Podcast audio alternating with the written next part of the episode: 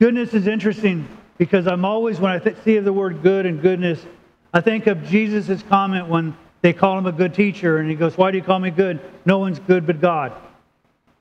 Which means why you need the fruit of the Spirit. Because you're never going to be good on your own. And your goodness is going to be simply like your righteousness, filthy rag. So, Paul, again in Romans chapter 15, 14, says this And concerning you, my brethren, I myself also am convinced that you yourselves are full of goodness. Goodness is not something that's 10%.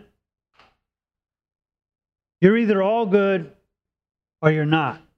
You're filled with goodness or you're not that you're full of goodness, filled with all knowledge, and able also to admonish one another. So again, we are to do be goodness. Second Thessalonians 1 1 says this To this end also we pray for you always, that our God will count you worthy of your calling and fulfill every desire for goodness and the work of faith with power. How much do you desire goodness? So many times people say, I pray, but it feels like my, my prayers don't get past the ceiling. Well, God hears, but how many times do we pray as according to what God's will is? And God's will is that we desire goodness. Perhaps if we desired goodness as much as all the other temporary things that we seek, We'd be amazed at how He would rain goodness down upon us, our hearts. And in Second Thessalonians, it says this But as for you, brethren, do not grow weary of doing good. You see, God has called us, and we are saved by grace through faith, and that not of ourselves, it is a gift of God. But we are his workmanship to do good works, to be good to others, to be a blessing to others, to seek the benefit and the beneficial for others and not just ourselves. The next part of the fruit of the Spirit is faithfulness. I have two verses here. Neither one of those verses talk about a man being faithful. In Hebrews chapter 11, it's frequently called the honor roll of faith. And every single person mentioned there was a man or woman of faith, but they were not always faithful. In our faith, we're kind of like the cheating husband who says, I've been faithful to that woman several times. And we tend to do that with God. Well, I'm faithful today, not so much on Monday. I'm, but I've been faithful to God several times. And that's not what God has called us, and that's not what the fruit of the Spirit is. The fruit of the Spirit is to be faithful. Now, part of the word faithful, you can look at it as two ways. One, it's not here full of faith. That's not what the scriptures is referring to. This is more being loyal, being trustworthy, being consistent, that you are faithful. And so I'm going to use as an example of faithfulness not a man or a woman, but the one who is faithful, and that is our Lord. And so in Corinthians 1 Corinthians chapter 10, verse 13, it says this. I'm sorry, uh, chapter um,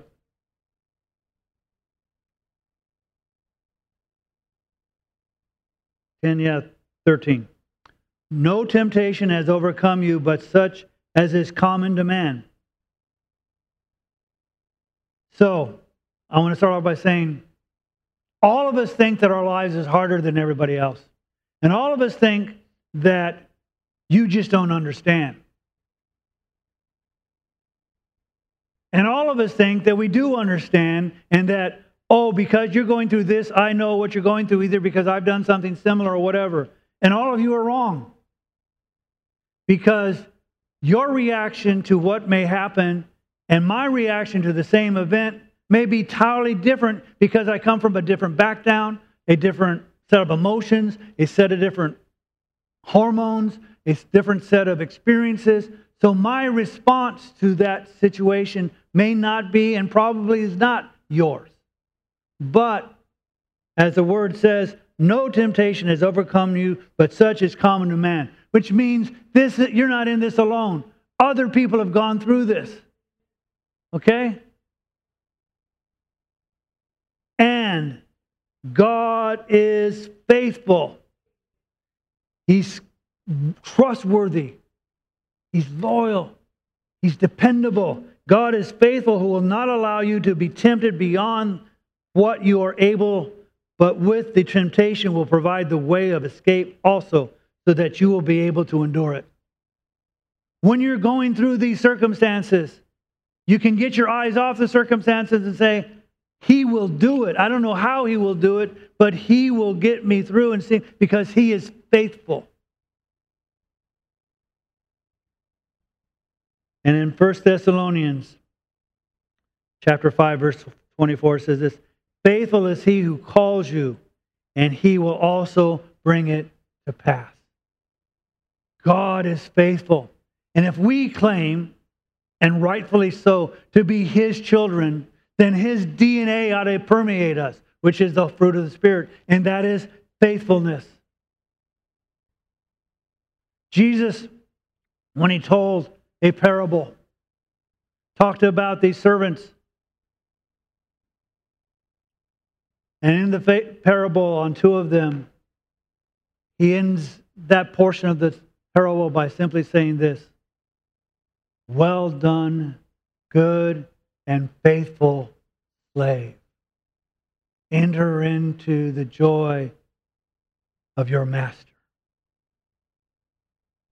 He didn't say, well done, good and profitable slave.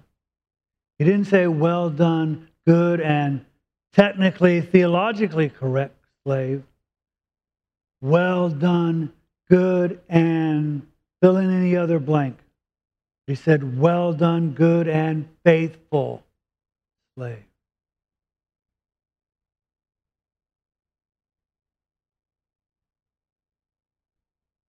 When God has called you and Jesus has saved you, you're going to go to heaven.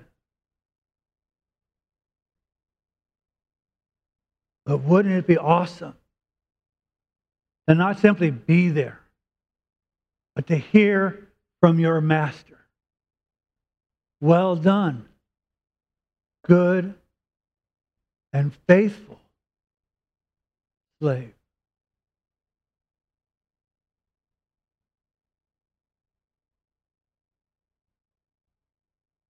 We need to seek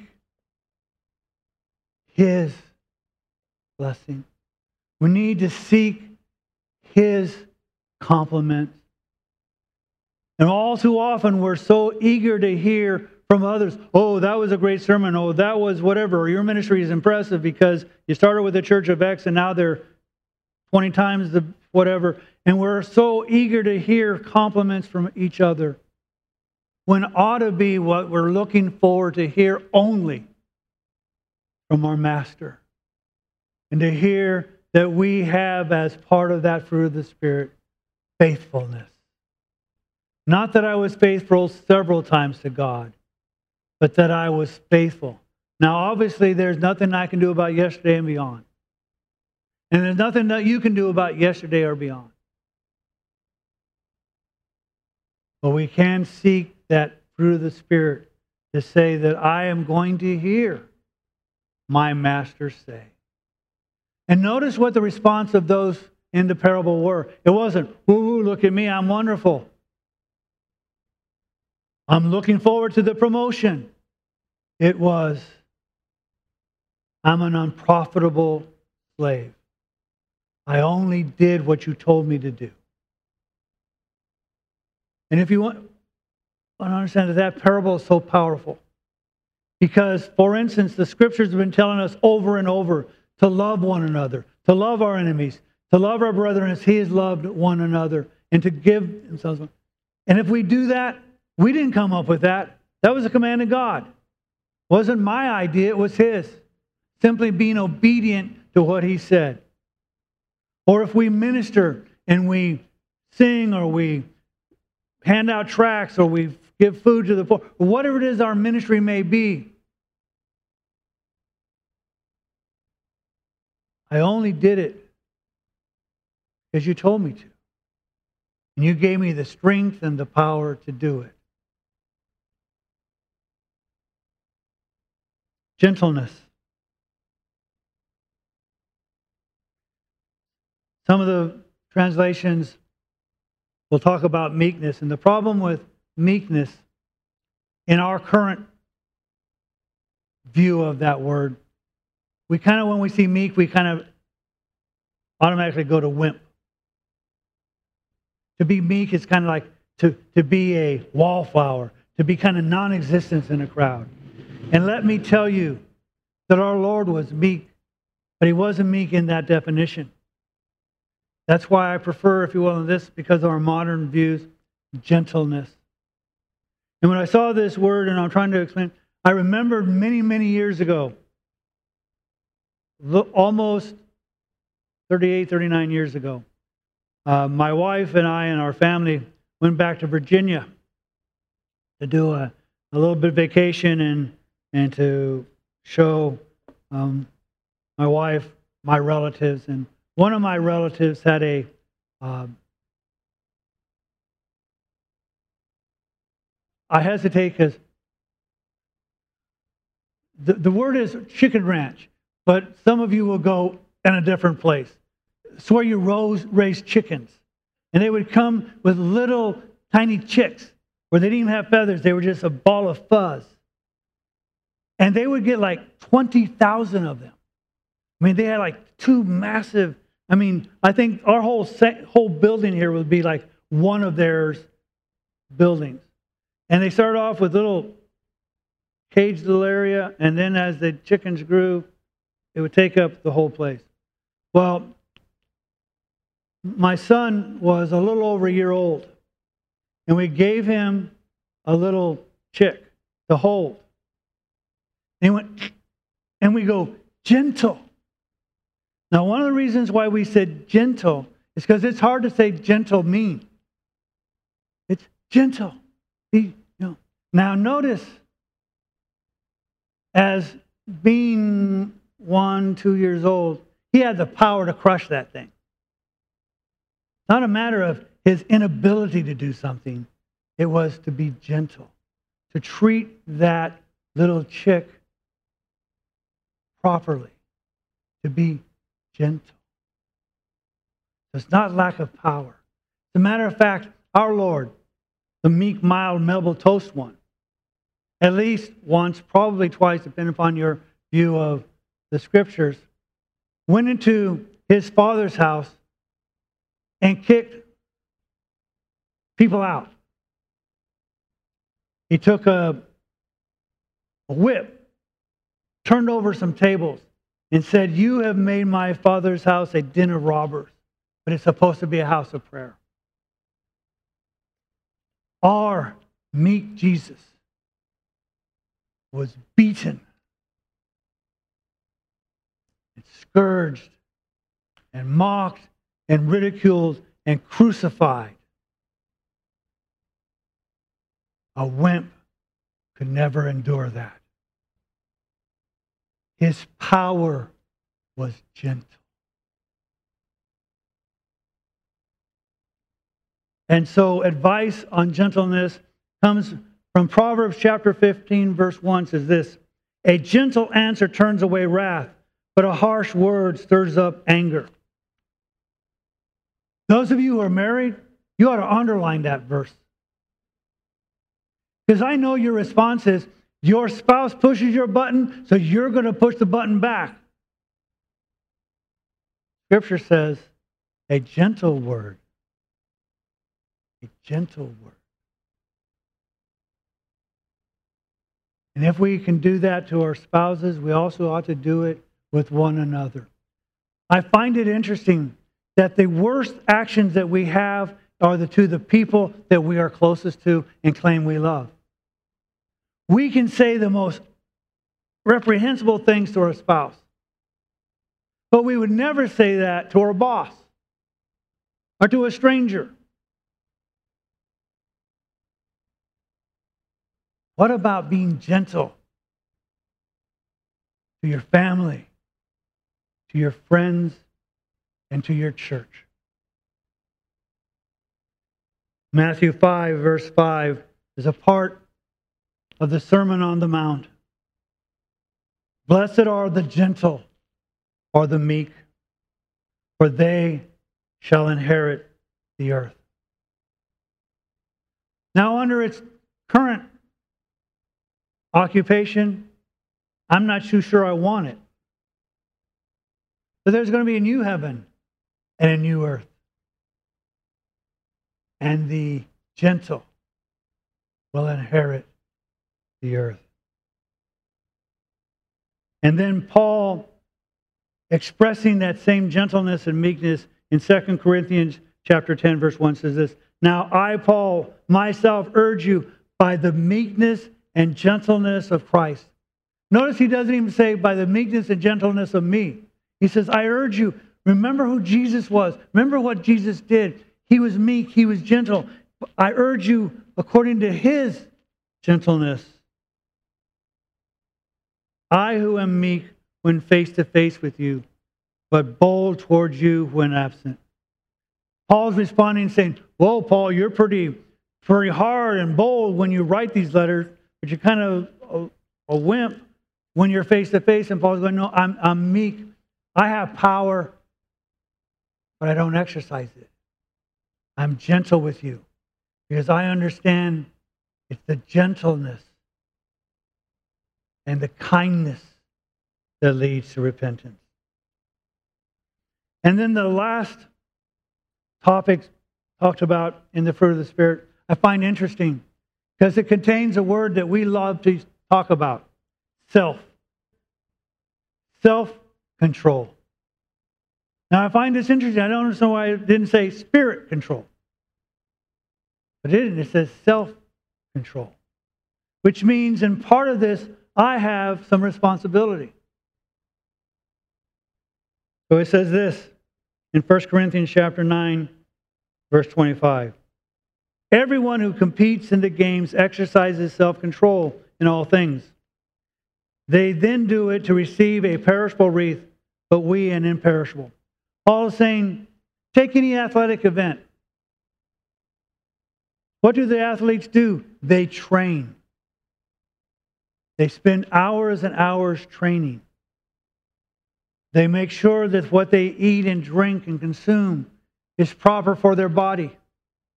They make sure that their body is capable of doing what it's capable of doing in the, the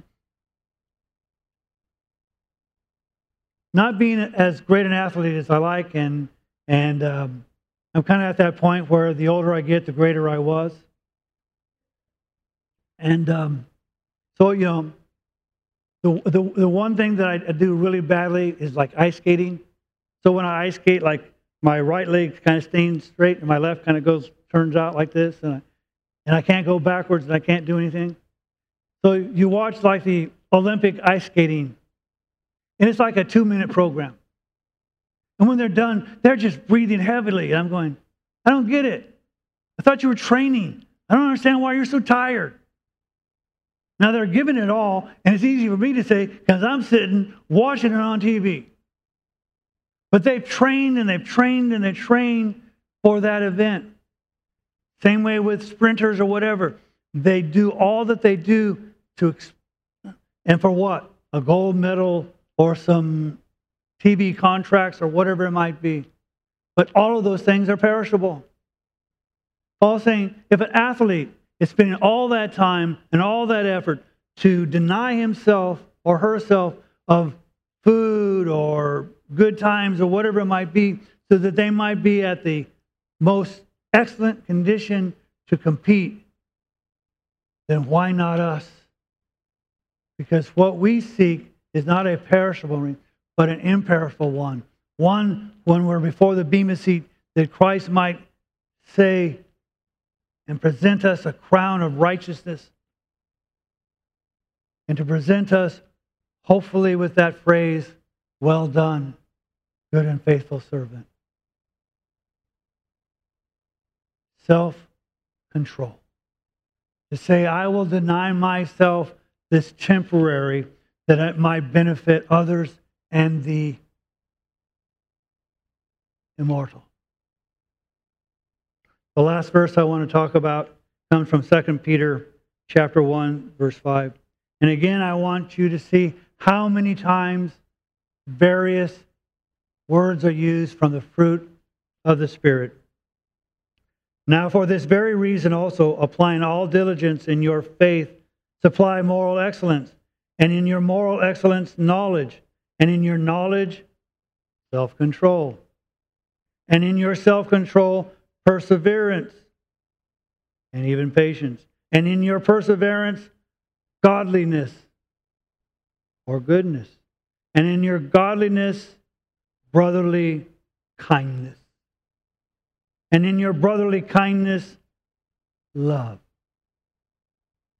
For if these qualities are yours and are increasing, they render you neither useless nor unfruitful in the true knowledge of our Lord Jesus Christ. These are the aspects. Again, we go back. What's your theology? What's your training? What, what seminary did you go to? What college did you go to? None of these questions are asked. The questions are asked How have you been affected by the Spirit of God? Are you increasing in excellence, in knowledge, in self control, in perseverance, and godliness, and brotherly kindness, and love? These are the things that God is interested in. And these are the things that we should be inspecting in our lives to see if they're there. And if they're not there, to be very, very afraid because we've deceived ourselves.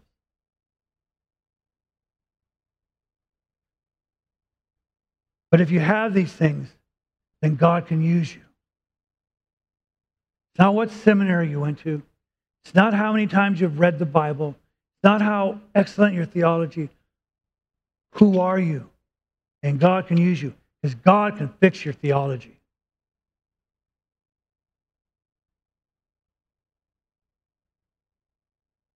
You're useful and not unfruitful. Verse 9 For he who lacks these qualities is blind or short sighted.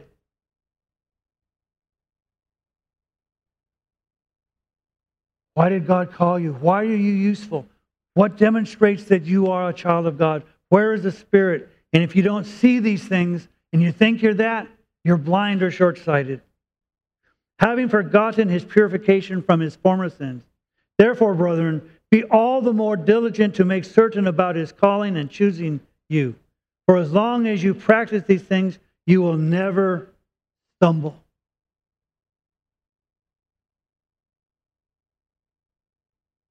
You want to walk with God. Have the Spirit and the fruit produced in your life. The difference between the person who wakes up every day not sure of his salvation, or not sure of God's love, or not sure of what's happening, is because that person has forgotten what his calling is, and that person has not seen the fruit of the Spirit.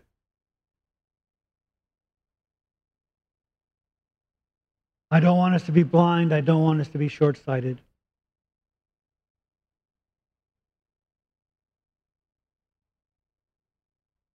It is wonderful if we grew numerically. That'd be great. One of my prayer requests continues to be But if we grew in numbers, but not in fruit, we wasted our time. And if we say the same number, But we're more like Jesus today than we were a year ago, and more like Jesus tomorrow than we were yesterday, and more like Jesus 10 years from now than we were before, then we have succeeded far beyond all that we can imagine. Because the point of church is to build his body and to reflect who he is. And numbers don't reflect who he is. Quite frankly, he chose 12. And out of those 12, he changed the world. Not because of them, but because he rose from the grave. And that same spirit that was in those 12 guys are the ones that is in us. And the fruit of the Spirit ought to be changing us and growing us and developing us so that we are more like him.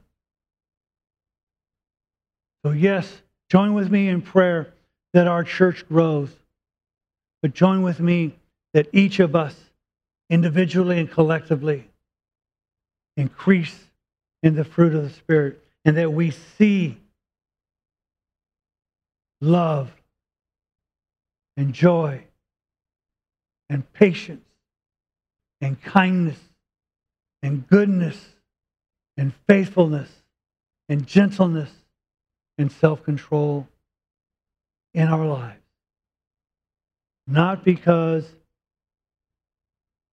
we get a promotion, but that we might hear, Well done, good and faithful slave. But we will only hear that. We allow that sweet, sweet spirit to envelop us so much that they see Christ rather than us. And all God's people said,